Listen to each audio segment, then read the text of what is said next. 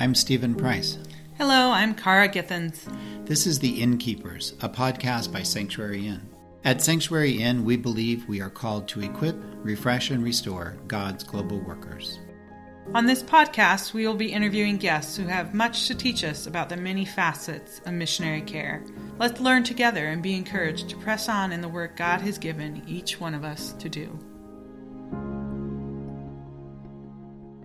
So, on today's podcast, we're going to interview uh, Dennis and Kasia Beck. Dennis and Kasia have served for 42 and 45 years, respectively, with um, what I knew as Campus Crusade for Christ, which now goes by the name of Cru. Their early ministry years were in Poland in the mid 70s and 80s. And now, if you remember, Poland in the 70s and 80s was a communist country. So, you might wonder a couple of things. How did they get permission to do ministry in a communist country? Or maybe the bigger question, why did they go to Poland under communism to do ministry?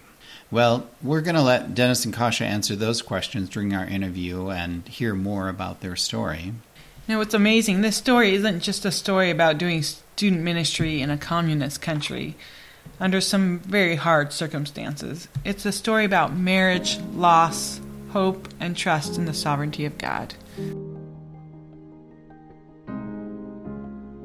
So I think when some people think about missions and missionaries, they think that when someone gives their life to God to serve in cross cultural missions, God gives them special blessings and they are spared from the ordinary things in life and the heartbreaking things that life can bring our way. You know, in today's interview, you may hear some things that challenge your preconceived notions about missionary life. But I'm going to let I'm going to let Dennis and Kasia tell their story today. I know what you will hear is a story of God's sovereignty, faithfulness, and care.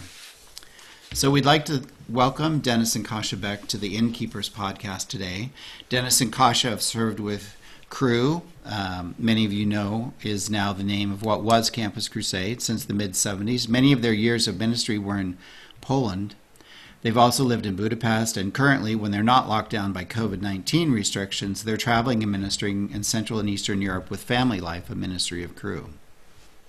So, Dennis and Kasia, welcome to the Innkeepers podcast, and thank you for being agreeing to be on our show today.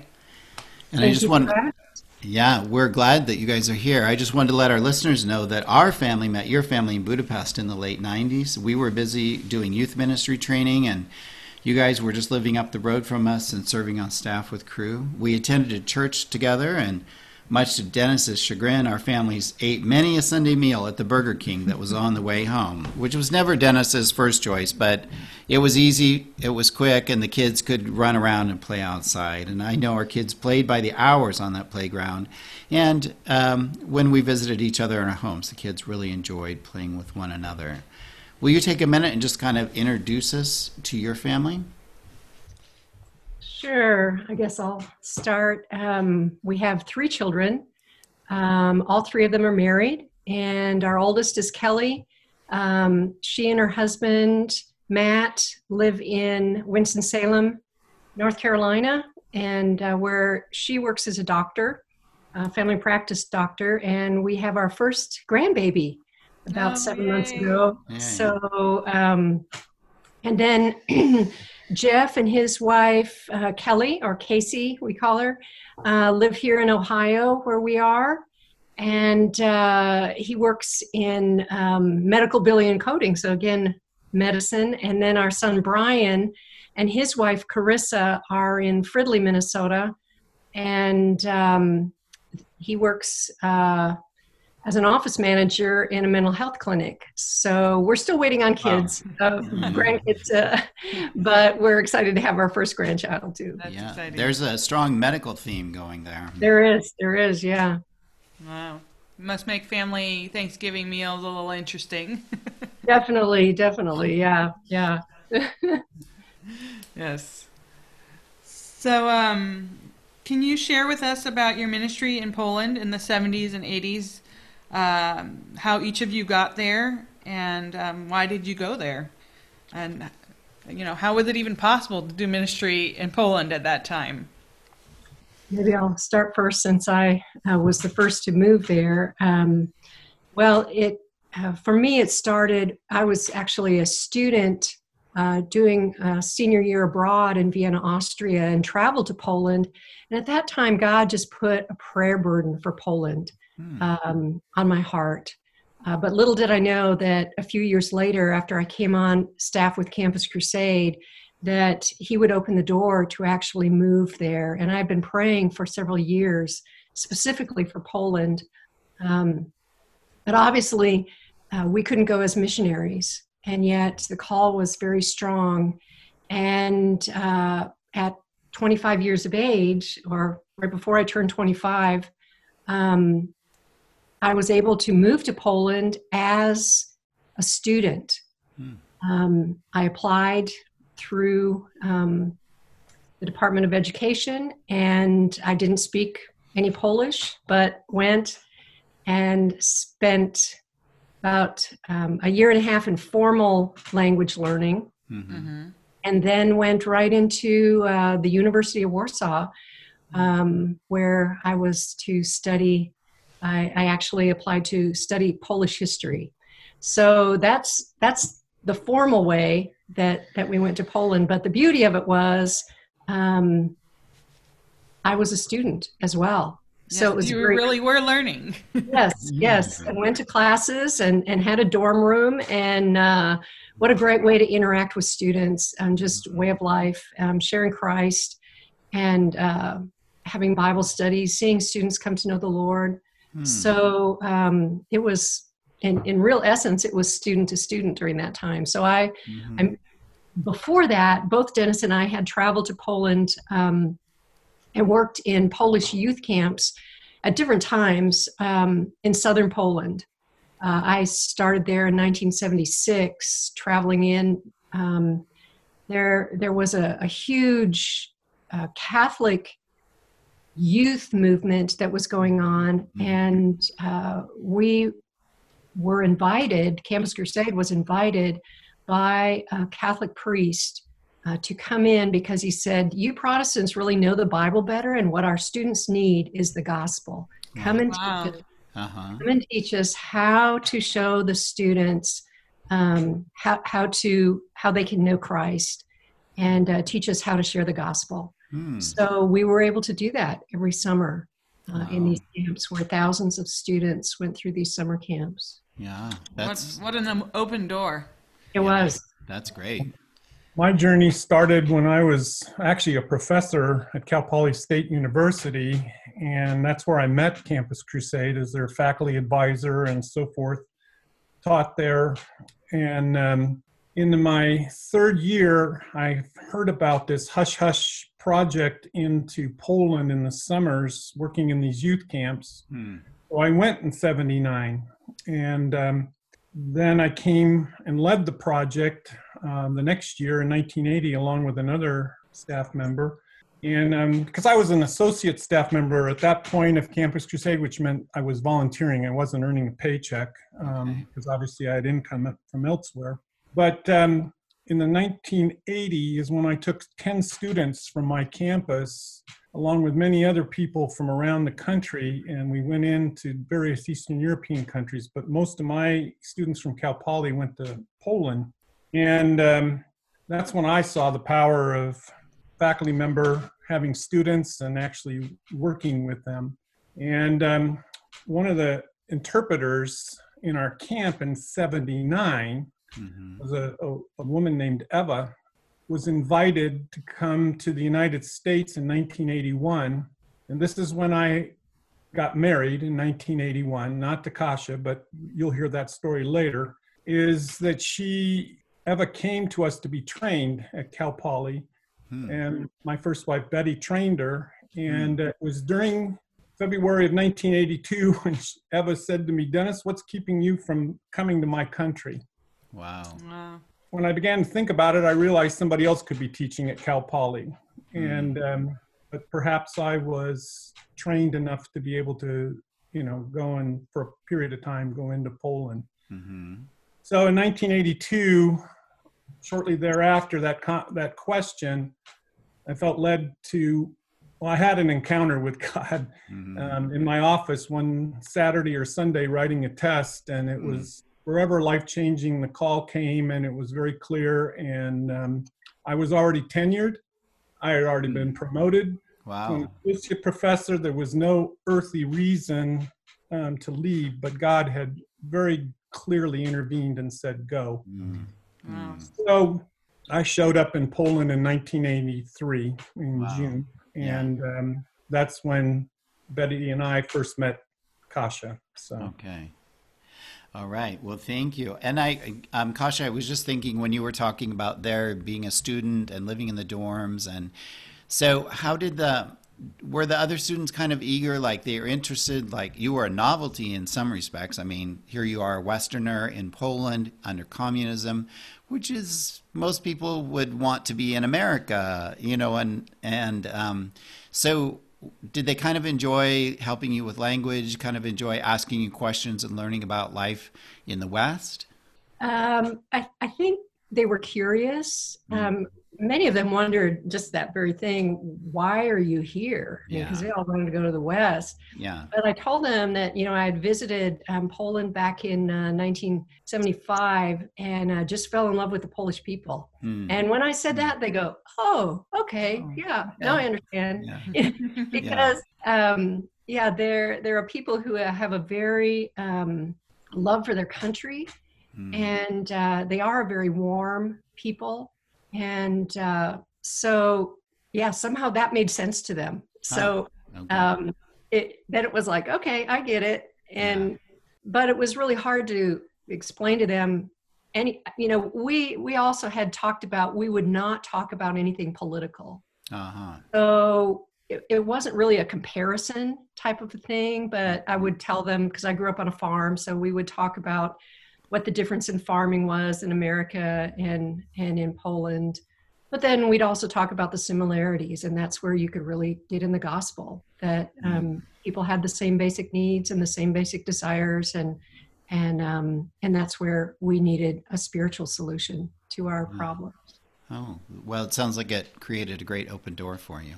Yeah. Definitely. So, um, Dennis has alluded to kind of a, um, the next part of our, our story, or the next part of our conversation here.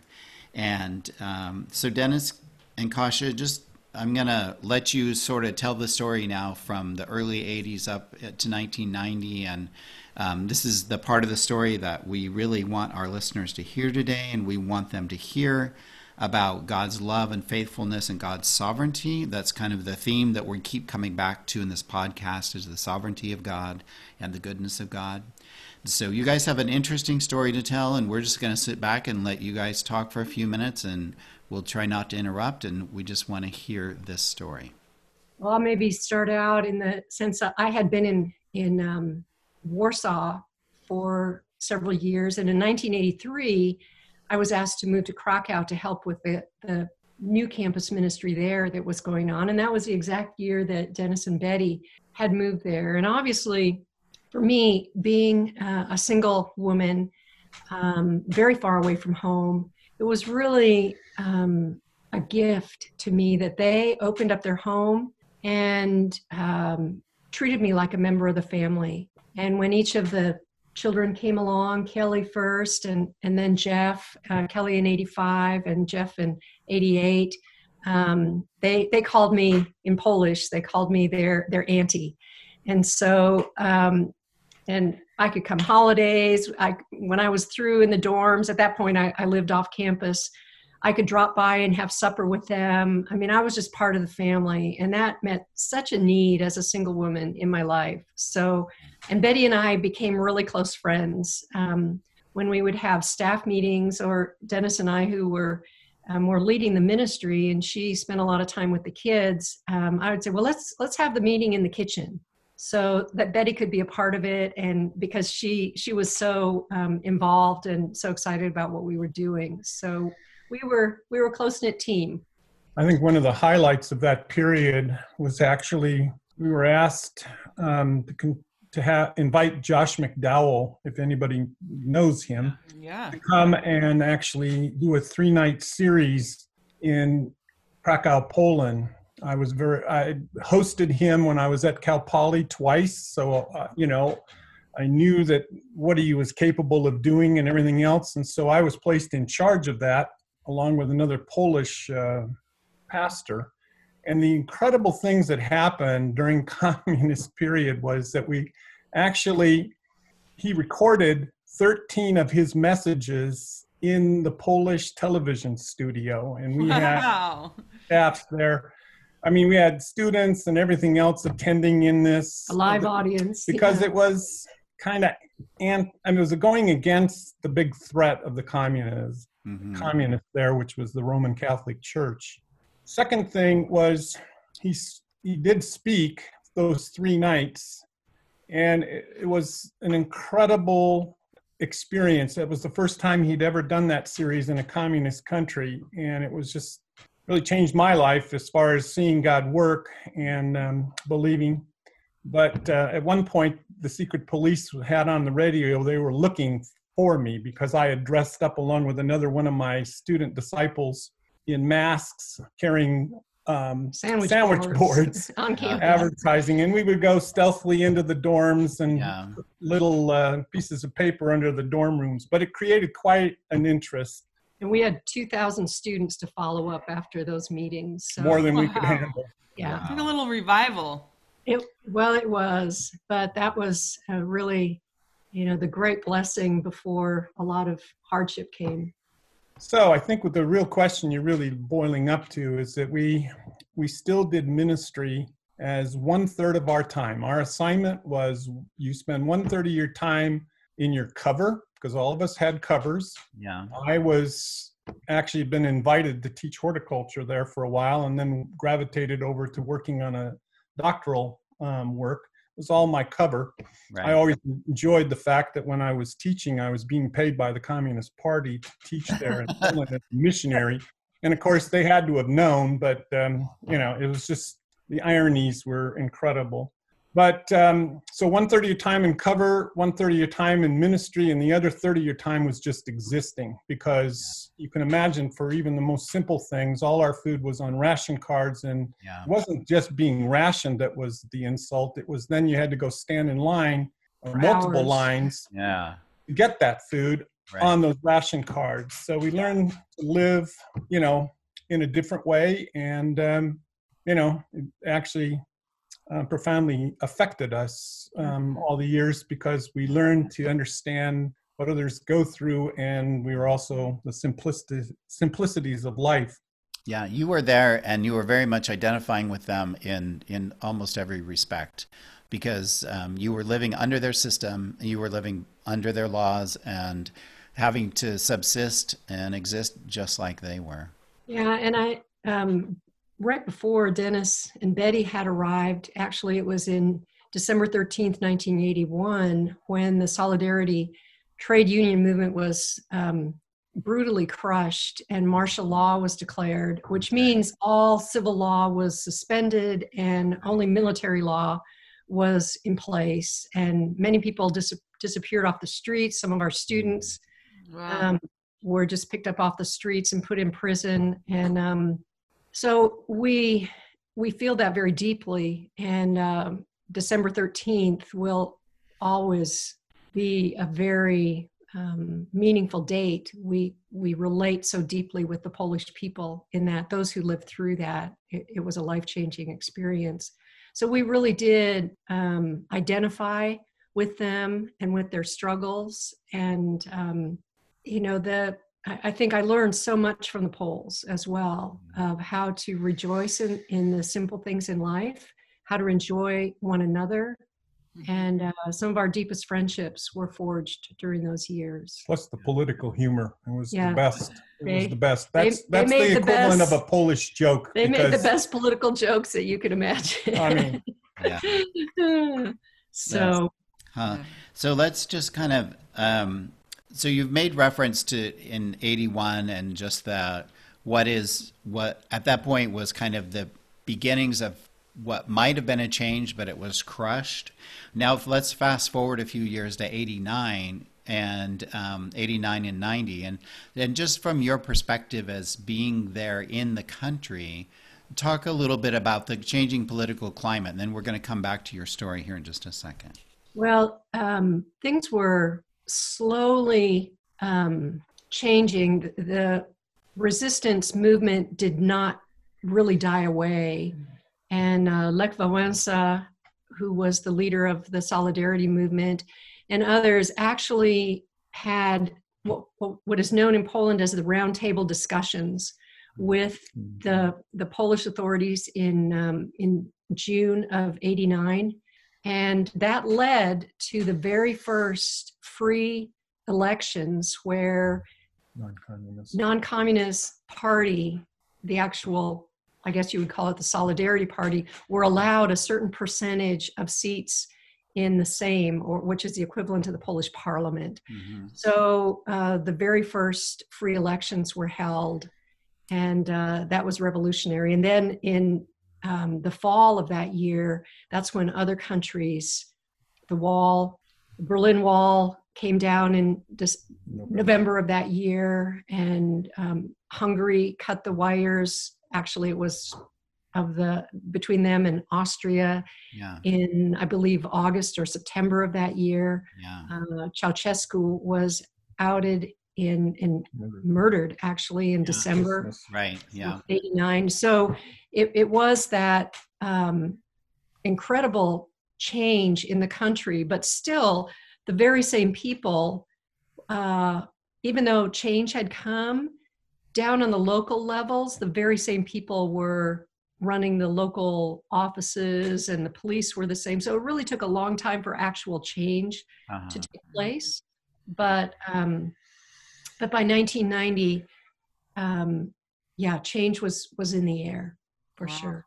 What a time to be there in that country. That would have been mind blowing in some ways. Yeah.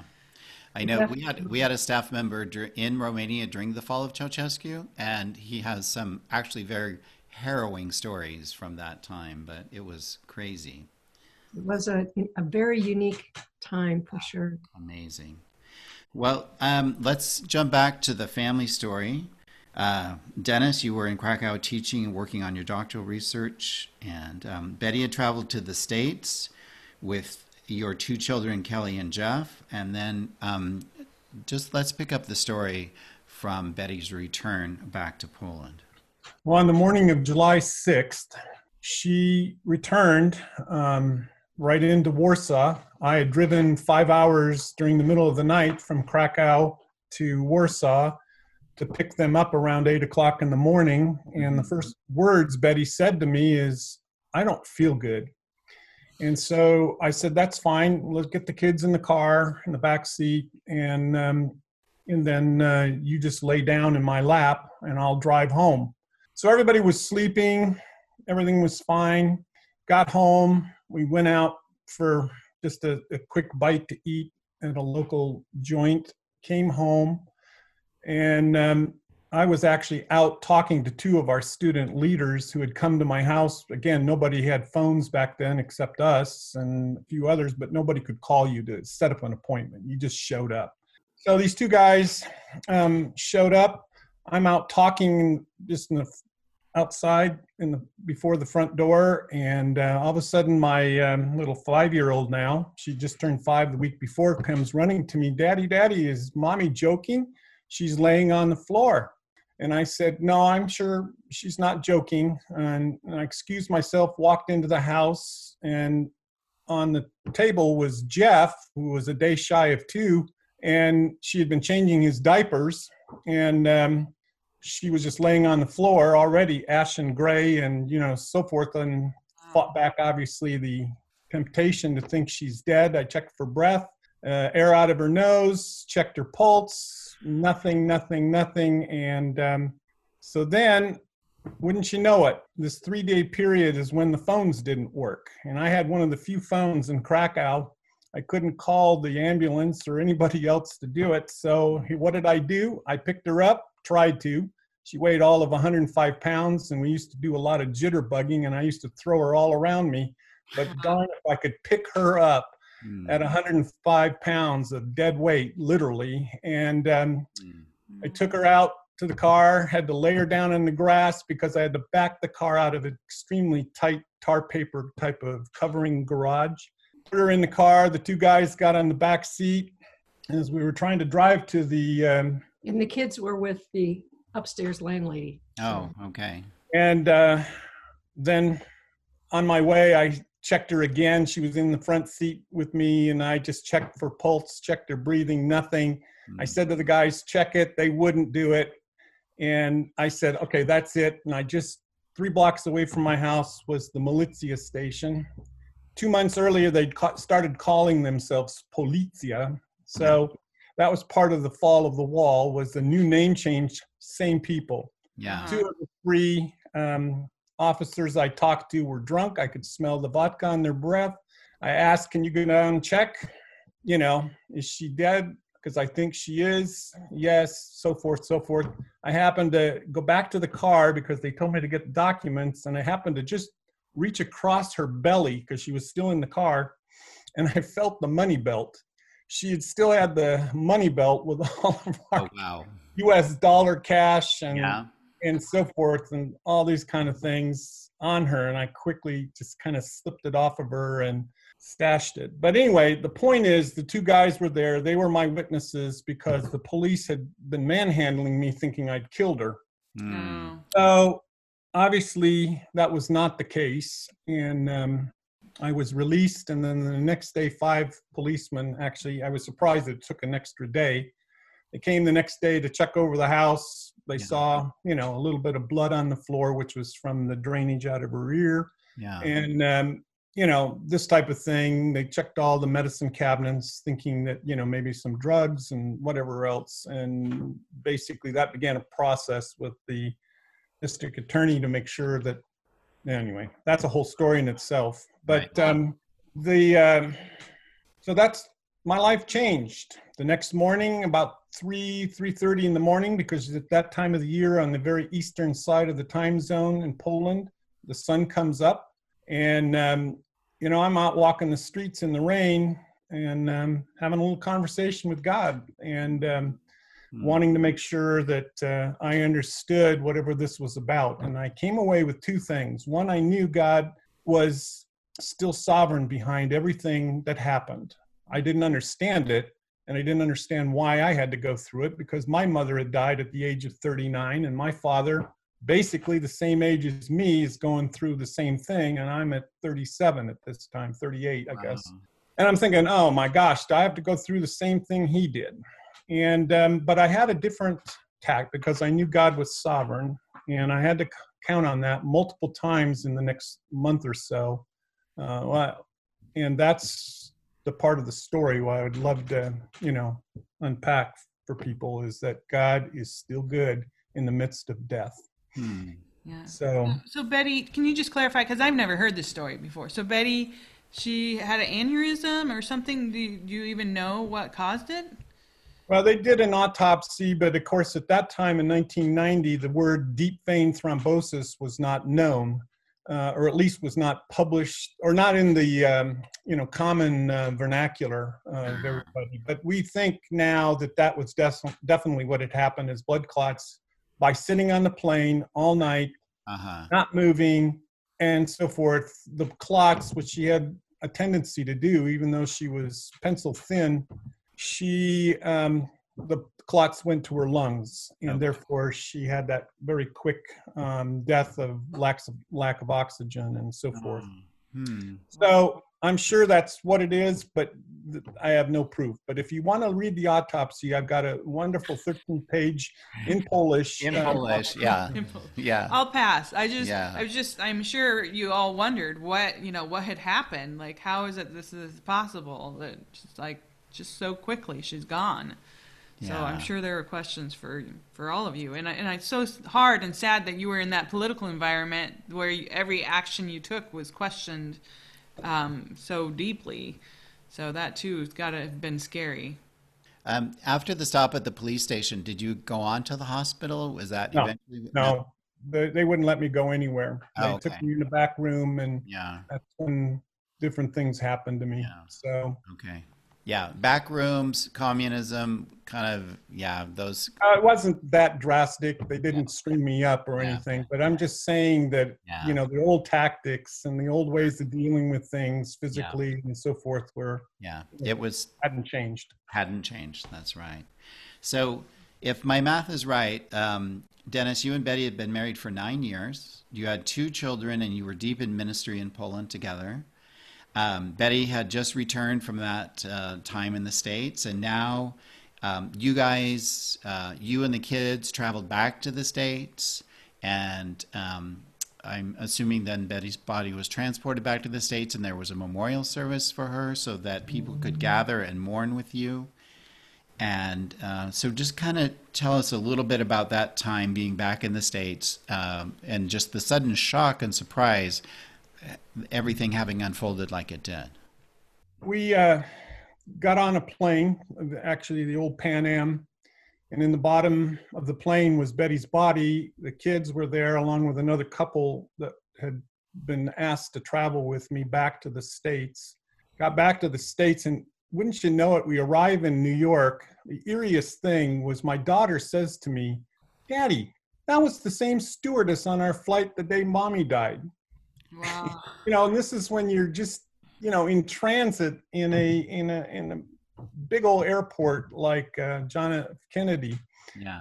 so we went up to her and sure enough she recognized kelly and you know we told the story what had happened and to betty and all that but it was just like wow that's interesting and went on we buried her in omaha and um, then uh, um, had the service there in the same church where we'd been married, all that kind of thing. And then uh, I went out to um, California and did two memorial services there, both in San Luis Obispo and then also in the San Francisco Bay Area.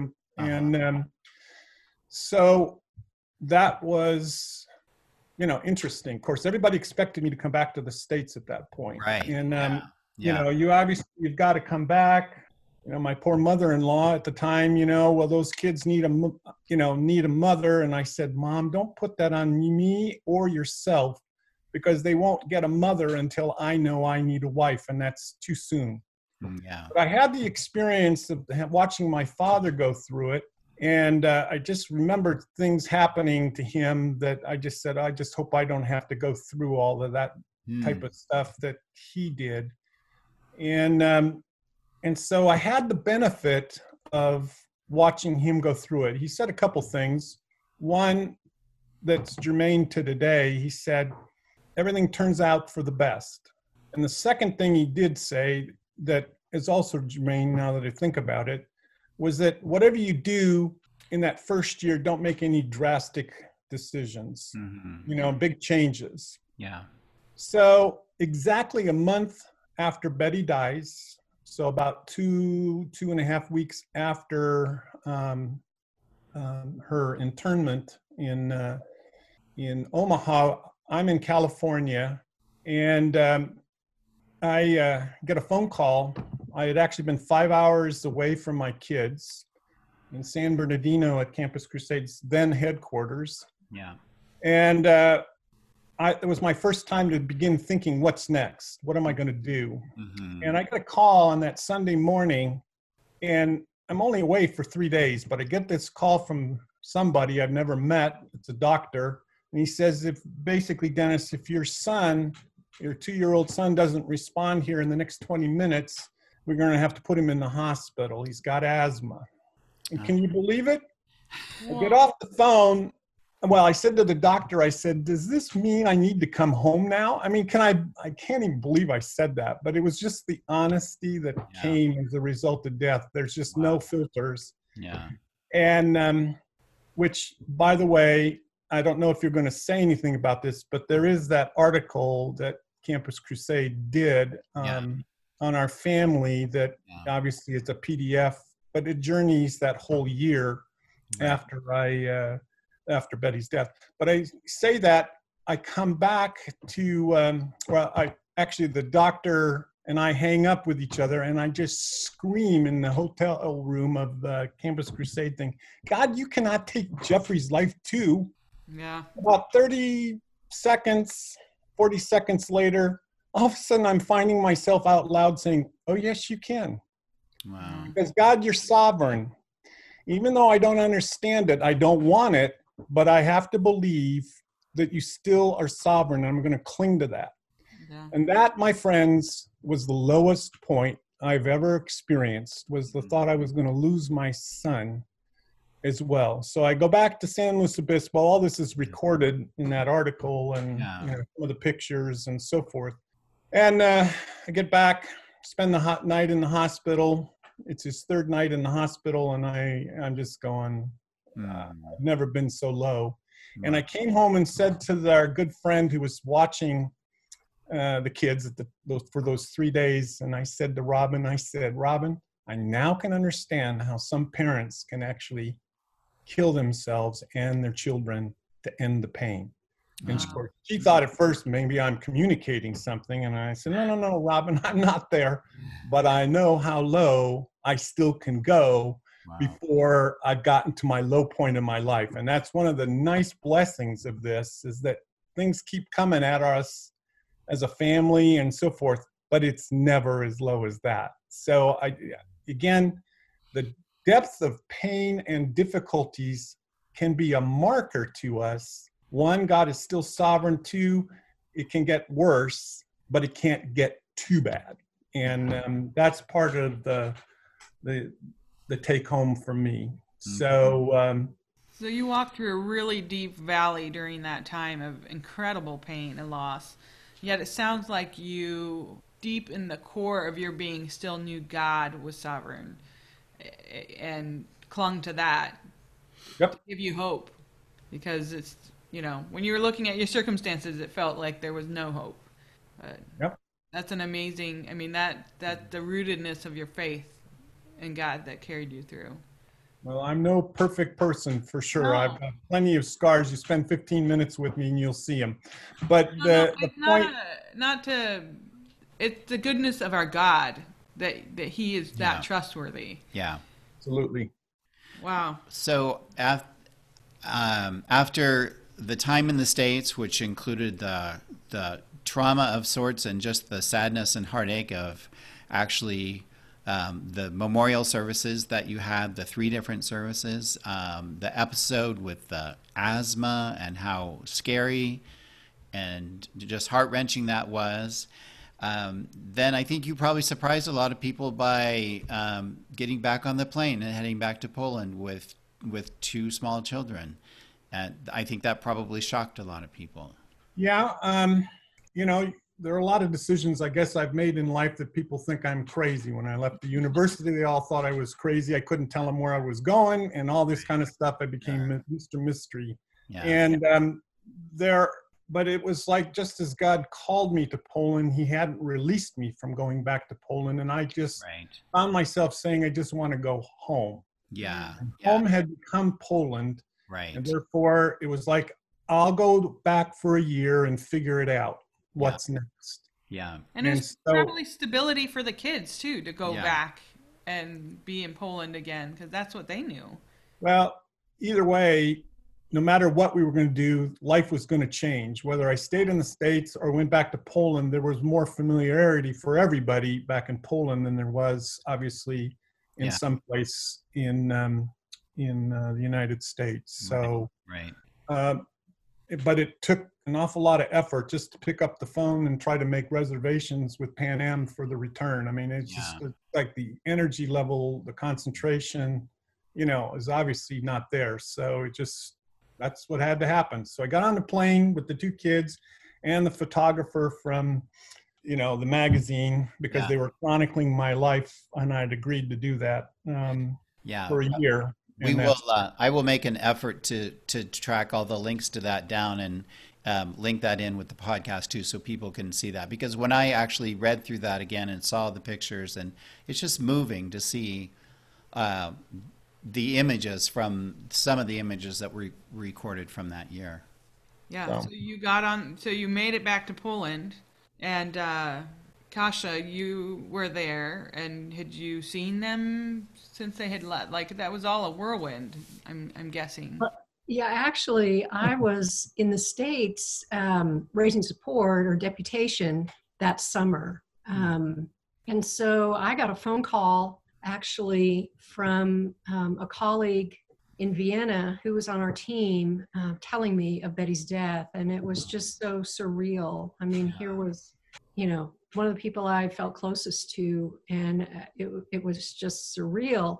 And I um, was at home in Minnesota, um, my sister's wedding actually, and then um, the next morning, I got in a car and drove down to Omaha for the um, the viewing and or the visitation and uh, and the funeral. So I was able to be at the funeral, and and you know, um, it's true that funerals aren't for the dead; funerals are for the living, and it, it was something that we we needed we all needed for some kind of closure and to be together. Um, but i saw obviously how um, hard it was going to be for dennis. And so realizing the kids were actually in a difficult situation too because their dad wasn't able to be himself have the same energy level focus and with the grief he was going through. So i said would it be helpful since i know the kids so well if i stayed for a few days and you could do whatever you needed to do with you know official documents and things and and i'll i'll just babysit? And i was staying with a family friend um, and so I'd go over every day to, was actually, they were staying at Betty's um, mom's, and I'd take the kids and we'd go to the park or we'd, you know, go for a walk or a playground, just do something with them. And uh, it was therapeutic for me just to love on them. Gave Dennis a few days. Um, and I, you know, bring him back for supper and um, just kind of helped everybody. There wasn't the commotion of of two kids around and and the kids were having some fun uh-huh. but i remember one conversation as dennis took me back to where i was staying um, one evening and he said i need to talk. I go okay. And so i don't know we had a cup of coffee or something and, and he said village inn we were having pie yeah, and coffee. yeah. Anyway he said i just want to know that you know our relationship can't be as it is has been before. I'm thinking what is he talking about? Um, and, and he just said, "Well, it's just because you know now I'm single and you're single," and I'm thinking, "I've always been single." uh, you know. It wasn't very tactful. I had no filters. yeah, but he was trying to figure out, you know, that this felt weird. So all of a sudden, for me, I was thinking, okay, not only did I lose Betty, but now I'm going to lose Dennis as a friend. Yeah. And so I'm saying things like, well, can I come and visit the kids? I mean, you know, I just didn't know what was going on. Uh-huh. And, um, you know, and then he goes, well, yeah, but, you know, but, but we just can't be like friends like we were before. And, uh, you know, so that, again, I felt like, okay, I'm, I'm losing even more. And, uh, you know, the reality dawns on you. Yeah, things are changing. So I, when I went back to Poland, um, I actually wasn't surprised that he came back because it, it was home. It was home for all of us. Mm-hmm. And that's where our support system was, our friends, our life. Mm-hmm. Um, and I, at that time, I'd actually um, just moved to Warsaw, and my ministry was more to travel to each of the campuses mm-hmm. and supervise. And so that meant that I could travel also to Krakow. Mm-hmm. But I'll I'll go back a little bit. As I was dealing with my own grief, um, I visited with a, a very wise friend of mine, uh, Nay Bailey, who's also on staff with Campus Crusade, and I just said, I, I just don't know how I'm supposed to be in this situation. How do I respond? And she said something very wise. She said, when people are grieving, oftentimes their friends don't know what to say, they don't know how to act, they don't know how to be around them because they're uncomfortable, therefore, they retreat. Yeah. So, the most important thing that you could do is just be there. Mm-hmm. And I said, But he said we can't be really friends anymore. And she said, What people need most when they're grieving is that their friends are around them. Uh-huh. Yeah. And so, in a sense, she was saying, Yeah, but he needs everyone who has been his friend not to desert him and to yeah. be there. Okay. So I took that to heart.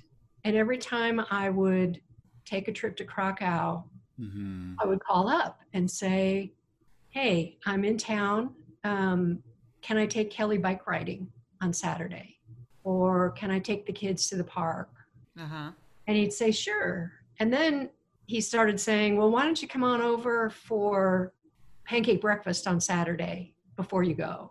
Sure, I'll do that. And what I saw is he, people literally, because they were uncomfortable Didn't with being and didn't know what to do with someone who ha- was in such grief Yeah. and had experienced such loss, he was being abandoned. Yeah. Yeah. And so I said, Well, would it be helpful if you just had someone to talk to? I can call you on the phone. And so I began calling him also on the phone. Um, just literally, I listened. That's Mhm. all I did because he just needed to verbalize. Mm-hmm. And, um, and people were afraid of saying the wrong thing, and so they avoided him. Yeah. So they, they didn't say anything at all. They they they didn't even come because they felt they had to say something. Whereas if someone is grieving um, they just need you to be there. Okay. Uh, not even you don't have to say anything. Just be there. And um, and so with the wisdom of what my friend had said i moved into that situation instead of feeling fearful and backing away and leaving him um, isolated Yeah. The two most common things we've and we've spoken on this many times is two of the most common things that happen is people are afraid to say something because they're afraid they're going to say the wrong thing. Right. Yeah, probably will say the wrong thing. I've got to tell you, the funniest story was at the funeral. Right after it, I'm walking out in the parking lot, and somebody I don't even know about my age said, Dennis, I know how you feel. And I said, Really? Did you lose your wife? No, I left my I lost my dog. And I go, Oh, yes, you do understand, is was my comment. The grace of God was incredible in my life. I mean, you know, at that point, Uh, just could speak that way instead of chewing his head off. yeah. And um, you know, so the point is, is that that has been a part of it is that you people are going to say the craziest things, but it's okay. Better to say something than nothing. Okay. And the other part of it is that they just um, um, they don't know what to say, Yeah. so they feel the awkward silence. and they But- avoid you but that's what Yeah. Kasia was just saying. Better your presence, and we call it now the ministry of presence. When you go to a grieving situation, is practice the ministry of presence. It's not about what you say; it's just about being and um, and saying and being there. And so um, it's it's very powerful. And um, so it just happens. So it increased the loneliness in sense going back to Poland Right. because Uh, the Poles were younger than me. Yeah. They hadn't experienced this. They didn't know what to do. The Americans that were there, they didn't know what to do. I mean, you know, it's just it happens. But it would have happened in California, and it would have happened probably even more so in Oregon. Right. That's that's a former Californian speaking to Oregon. yes. So, Well, if you had stayed in the states, there would have been um, so many adjustments, um, finding a new home and settling in, and uh, like you said, settling in around people that really didn't know you. You were back in Poland. At least people did know you. The kids had a sense of familiarity, and um, so I think those kinds of things. Uh, although maybe some people didn't understand those choices, were probably the best choices for your family. and kelly went to uh, kindergarten polish kindergarten so she Right. had friends and she you know it was Half day. and yeah she went a half day to kindergarten and uh, and dennis had a, a lady come in for a half day to take care of jeff every day a polish Right. lady Yeah. and, uh, and then things were cheap in poland so even had a taxi driver come and get kelly to take her to kindergarten every day Yeah. Yeah. so Yeah, those Um, kinds of things. So you had a could do. support system in Yeah. some ways that was already set up in Poland. So Mhm. that so that first year was just kind of unpacking the story. It sounds like your friendship too. You you were Kasia. You were able to be there for Dennis because of that the, was totally platonic, you Yeah. know, Yeah. at least for the first six months. And all of a sudden, I woke up one day and I thought, my goodness, she truly is my best friend now. I mean, it's like and then all of a sudden I opened my eyes even further, but I never talked about it on the tapes that I was recording for this magazine article. Yeah. I was pretty careful to just kind of not go there about too much about Mhm. my feelings in this area as they started to grow. And um, so, anyway, it was about friendship.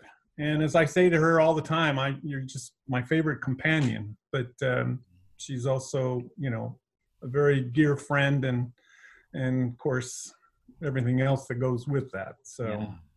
Well, tell us a little more of the story from 1991 then, because you're kind of intimating at uh, moving, uh, you know, a change in the storyline here. So um, just share a little bit more about that story. Okay, so Betty died in July of 90, and now fast forward, um, it's the springtime in 91, and um, my friends, one of the friends, he's the, actually the uh, president of Denver Seminary, but anyway, one of my good friends, Mark Young, and his wife Priscilla were good friends with Betty and me, and so they they were the ones saying, "Let's go skiing together. It'll be good for you to get away," and and uh, some others, and so we went out for this usual skiing holiday, you know, usually in February's. And Kasia and all the single ladies were off in some other place, and these marrieds with kids had their places, and so forth. And so for four of the five days, I'm sitting having cabin fever with two squirrely kids, you know, and it was like, I don't want to be here. I'd rather be home because I have everything normal here. This is terrible. Yeah. But I was able to convince somebody to watch the kids. I think it was the Youngs um, for one day, and we went skiing. Um, He Kasia and I did. Go skiing with them that day. Yeah. And so we went up on the mountain, and basically, I just said, "I I know it's going to take you a while, but I'm ready to talk about the future, and you know that I am committing to that." So it came fast, a lot faster than I would have expected. But it was that turning point of realizing she was my best friend, and we've known each other for years. She knew Betty, that was important to me. She knew Poland, which was that experience in my life. All these things that it just checked off and all of a sudden, I woke up one day and realized it was her. Hmm. And um, but I knew she needed some time because she was very active in the ministry, um, had a lot of leadership, had a lot of you know commitments as a single person at her age, everything to work through. All of a sudden, it's one thing to take on two kids, but it's it's even harder to take on somebody like me, which is really her oldest, third child Yeah. and um, so she, you know, it took her a while, about two months. So what And, was uh, that like for you, Kasia, when he said that on that ski trip? Well, um, yeah, I mean, you're sitting on top of the Alps, you know, and and um, all of a sudden he's talking, and Dennis is a verbal processor, so I was used to him verbally processing, and all of a sudden he says, you know, I know I could live without you, but um, I also know I don't want to, and I go, what do you mean? What I said that. and um, and and and he, so you know as we talk further i realized you know he was actually talking about marriage sometime in the future. And i said well i i wow i need he said it's okay. I i can wait. I'll wait up till two years you know? I'm i go wow. And i thought okay this sort of turns our relationship in a different direction. But i also realized um, that he too was you know in terms of of men he he was like my best friend. Mhm. and so i um but i did have a lot of questions in my mind. Yeah. and and i wanted to hear from the lord. So basically i just began to pray and um continue you know our conversations. And i continued my ministry and my travels but i prayed fervently. And i also began to dig in the scriptures for some of the, the questions and asking the lord to lead me. Hmm. and over that that period of time um, every single question that i had god just began to answer it. And he even brought back to mind um, something um, that i had said to one of our polish staff women. We'd gone on a walk and she was at that point you know in her late 20s i was in my late 30s and she you know they'd look up to me and they'd say well it's just it's hard being single do you, you know, do you ever think you're going to get married? You know, because they looked at me as somebody really old at that point. and and I remember saying, Hanya, um, you know, God knows that I'd like to get married someday, um, but I know He's also called me to this ministry in Poland. So I need to leave that to the sovereignty of God. And, and I need to trust him with it because God is good and whatever he does will be good. But I can imagine him someday, God will lead me to some widower and and I'll probably get married. You know, thinking someday when I move back to the States, you know, when I was 60 years old or something. and then, but God brought that conversation back into my mind and almost like he was saying, you see, it's sooner than what you thought it would be. Hmm. And um, so there were just many ways that God confirmed to me. And I remember uh, a trip down to Krakow, and I knew I was going to tell Dennis that the Lord had really confirmed in my mind that um, He was calling me uh, to a new calling, mm-hmm. and that was um, to be His wife and the mother of His children. Hmm. And uh, I, I, think he was kind of surprised that it came that early. it was about two months after he had had said that, but uh, God was just very clear to me, and um, and we thought, you know, first of all, we we really we talked with our leadership. I don't know, this was probably April by this time, but we really didn't talk to people or tell people about it. Yeah. Um, and prayed until we got to about a year from the time period that Betty had died. Right. It was a Polish custom well, to um, yeah. wait a year and to be in mourning. I wasn't going right. to walk around in black and um, wear a black armband, but I was at yeah. least going to honor the culture in which I was in. Right. Yeah. Um, so, and and we decided actually um, sooner was better than later. Not necessarily for our sake, but for the children's sake. Yeah. Mm-hmm. And so we literally landed in the US and early July. Um, sometime in July. And um, so almost a year later. So a year, almost a year. Later, it was about, it was about yeah. a little bit over a year later. Yeah. Got in the car and drove to Omaha. With her mother and her sister, sister, the two kids, and I in the car, and we're driving down to Omaha and um, Betty's mom was actually going through some surgery at that very moment we arrived, and we knew that. And um, so we go into this hospital waiting room, and here's all my supporters and a bunch of people that know Julie Duxbury. And I'm walking in with all these extra women, and they're wondering, What in the heck are you doing? I didn't say anything.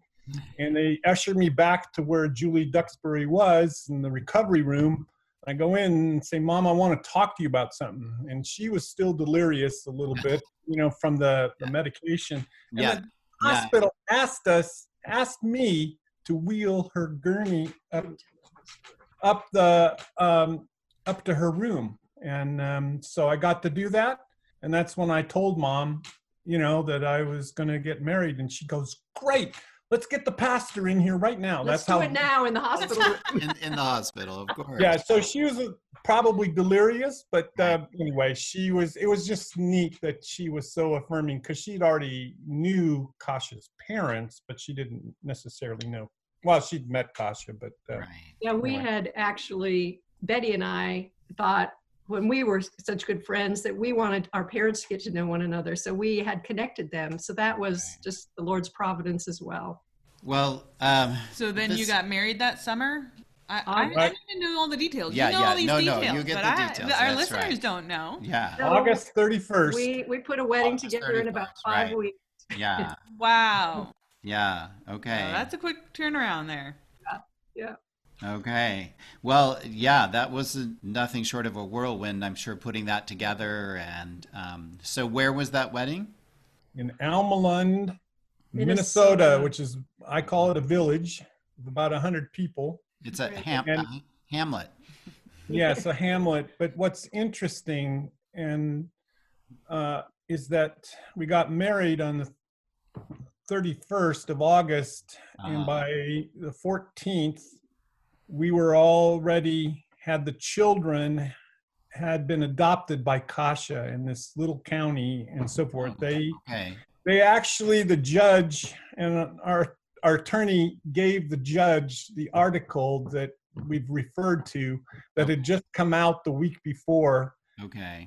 gave it to the judge and the judge turned to the people there in the court and said can we make this thing happen today instead of waiting six months to go through the procedure after he had interviewed kelly and he had interviewed uh, me and so forth in the courtroom so it was like God in 14 days Yeah. Wow. she got an adoption and then uh, two days later we're on a plane going back to poland and the kids are hers i mean it's just like Wow. god went before God us God was in that. Yeah. That's Wow. amazing. And you returned back to Poland, and I'm sure there's a lot to tell there about getting back and arriving as a married couple, and then just getting reintegrated back in the society and and the, your network of friends at that point. Um, wow, that I just imagine there's a lot happening there. Yeah, I, I think um, we really actually, uh, in terms of first year, first few years of marriage, we feel like it went so smoothly. And part of that is because when you've been through hard times and difficulties, um, you don't worry about the little things. Yeah. Um, and so we felt like it was it was all uphill from here Yeah. and um and we really had um some great times those early years Mm hmm Great. And then you had a third child, it sounds like. and brian was born in 94 so we were married in 91 and brian was born in march of 94 so uh, then there were three Then there were three. Wow. Yeah. That's quite a story. It's an amazing story, and I hope when people hear this story, they they really hear that your heart, and they hear the story of the marriage, the loss, the hope, and the trusting in the sovereignty of God, which is kind of the phrase we keep coming back to in this podcast. So as we kind of move towards wrapping things up, I'm gonna I'm gonna ask Dennis a question, and Ka- and then Kara's gonna ask Kasia the same question. And it's it's Dennis. What do you want people to hear in this story today? Well, I think, unlike for many years, I wanted to believe that as a Christian, life was going to be full of all sorts of positive things and uh, everything would go well if you walked uprightly with Him. Yeah. And that's a that's not the case. The Lord doesn't promise us that. What He does promise is, "I'm going to be with you Mhm. all the time." Yeah. And so he was. And I would say the closest I've ever been to the Lord was during that first year when I was all alone, without Yeah. doubt, because I couldn't do anything without having conversation with him. Wow. And, um, you know, between focus, what's the next thing the kids need, what's the next thing I need to do around the house. I mean, you know, it was just, there was just something special about that, but also that was tough. I'm not ready to want to go through that again, but I at the same time it it was there. So God promises us that what he's going to give us is good. So I have to treat that even in death and the journey of grief and everything else it's still good. Doesn't make it easy, doesn't make it la- lack of pain, Mhm. Mhm. but it does make it good and that's where the hope comes from is that someday or some period of time things are going to change but the sovereignty part means that god still is in control of everything. And that's what goes along with hope. And um, and it actually is, goes along with the goodness because Mhm. you know all of these things are promised. But he didn't promise us just this life that was going to be without any problems. And that's the thing i think i fell into the trap of thinking. Yeah. and um, you know i'm every once in a while i have to catch myself on that too it's not about my upright living or doing the right things but it's god and his character that is really the important thing and that comes back to his his attributes and one of those is his sovereignty so Great. Thank you. So, Kasia, what would you want our listeners to hear from your story today? Well, um, I think for me in, in my journey in all of this, um, first of all, it's always the right thing to say yes to God Mm. um, through the difficulties. Um, when I think of going to Poland under under communism as a single woman, um, and when I think of the difficulties that we face, the losses, God is sovereign. But when we say yes to Him, um, He does uh, promise to be with us Mhm. and to bring a blessing. Again, I, I think it's those hard times when we get the closest to the Lord, and um, it's the easiest easy times when we think we can handle it ourselves, and then we can mess it up pretty badly too. Yeah. Um, so the goodness of God, the sovereignty of God, and uh, the hope of God. We we need to say yes to those things all the time, and um, Mm. and He is true to who He says He is. Yeah. Mm. He's faithful. Amen. Yeah. I think that's part of what I heard in your story is God's faithfulness to both of you in living in a communist country and living uh, with tremendous loss and all those things. You guys both continue to see God's faithfulness in your life, and that has been the bedrock for you guys. Yeah. And I, I think what I was hearing too is that um, you both made decisions at certain points in your life where other people certainly didn't understand. People didn't understand leaving a tenured professorship. People didn't understand, probably as a single woman moving to a communist country to enroll in school um, and, you know, to do ministry that way. And, and so certainly there were a lot of things that people were probably very confused about. But you continued, like you said, you continued to say, yes to God. You continued to follow and listen to His voice and do what He asked you to do, and, and you saw His faithfulness um, every step. Thank you so much for sharing your story. I have been super encouraged, so thank Yeah. you. Um, and you've lived this. It's not just some story you made up. So it's sure had a lot of uh, there's a lot of things you guys have had had to process over the years. But I I pray that this will be an encouragement to our listeners, many who have walked their own journeys of struggle and suffering, and on the mission field and off the mission field, and um, I'm, we're just hoping that they too will be encouraged to see God's faithfulness Yeah. to them. So, Dennis and Kasia, we just want to really thank you for taking the time to be on the Innkeepers podcast with us today. And our prayer is that as people have listened to this story, today they'll hear about God's faithfulness to his servants and his care for his servants. And they'll just really be able to, to rest in that and rest in that um, trust, just truly trust in God for his, his sovereignty. Thank you again. Well, thank you for the opportunity.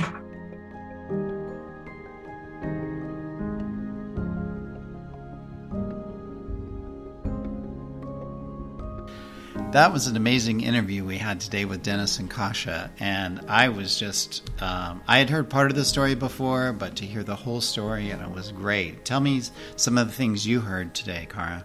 I was just really uh, encouraged by each of their walk with the Lord as uh, God took both Dennis and Kasia to Poland for different reasons and different ways. They got there, you know, independent of each other, and then how Dennis lost his wife Betty, and just that story and the how vulnerable he was with um, just that loss and how Mm. that affected him and being a single dad and wow, that is quite the story. But how God and His sovereignty, and how He clung to God's sovereignty, Yeah, that was just Yeah. amazing to me. And then and how God brought uh, Dennis and Kasia together too.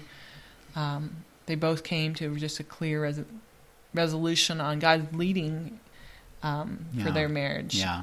And if we're going to link to an, we're going to link to an article in the show notes that has the the photographs and so on from that year following um, Betty's death and when um, Dennis was being a single parent with the kids and I'll tell you it's just I don't think I would open myself up that vulnerable but but at the same time Dennis knew and he sensed that God was doing something incredible even in the midst of this loss and the suffering that they went through.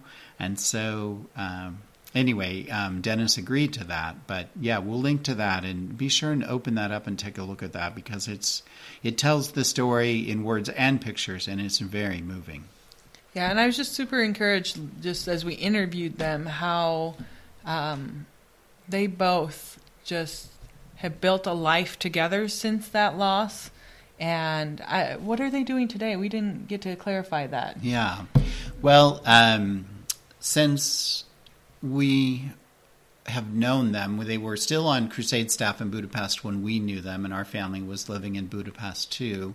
And then since then, they transitioned, and they're still with Crusade, but it's um, they're doing FamilyLife Today, which is uh, a marriage and family ministry that's uh, um, part of Campus Crusade or Cru. I guess I need to learn to say that. Anyway, um, so they're traveling a lot in Central and Eastern Europe, uh, doing um, family. Um, doing marriage seminars and family training, parenting kind of things. And so they've been doing that for the last several years and have had a very um, fruitful ministry doing that. Of course, everyone's locked down with COVID now, and so they're they can't uh, travel the remainder of 2020, and so they're um, doing what they can from their home in Ohio now, and um, enjoying. I think being back, but probably definitely frustrated that they can't be there and doing the hands-on ministry. Yeah, but God prepared them with this the loss and then the remarriage for Dennis and parenting, Yeah. adopting children, like just all that. The, Their Mhm. story just has um, God has uniquely placed them in a, a position of influence on a lot of families, and Mhm. um, what an amazing gift for them to be able to have clung to God's grace and goodness in the midst of hardship, and now be able to walk with other people who go through hard things. Because missionaries aren't exempt Yeah. from pain and Yeah. suffering, and um, I think that's another thing that was just a good reminder with their story is that Mhm. Um, just because someone chooses to serve God in ministry or missions doesn't exclude us from the suffering of this world and the pain of this world. Mhm. Um, but God is still faithful. Yeah, and I think we heard that come through crystal clear in this that even in the midst of all this, I mean, Dennis knew God was with him in his pain and with him in all this, in the confusion and misunderstanding. And oh, I just keep thinking back in my mind the mental picture of him having lost Betty, traveling back to the States, having three memorial services, you know, burying your wife of nine years and then just trying to put your life back together and making that decision to return to Poland to do ministry and but how God was faithful and God sustained Dennis and sustained them as a family.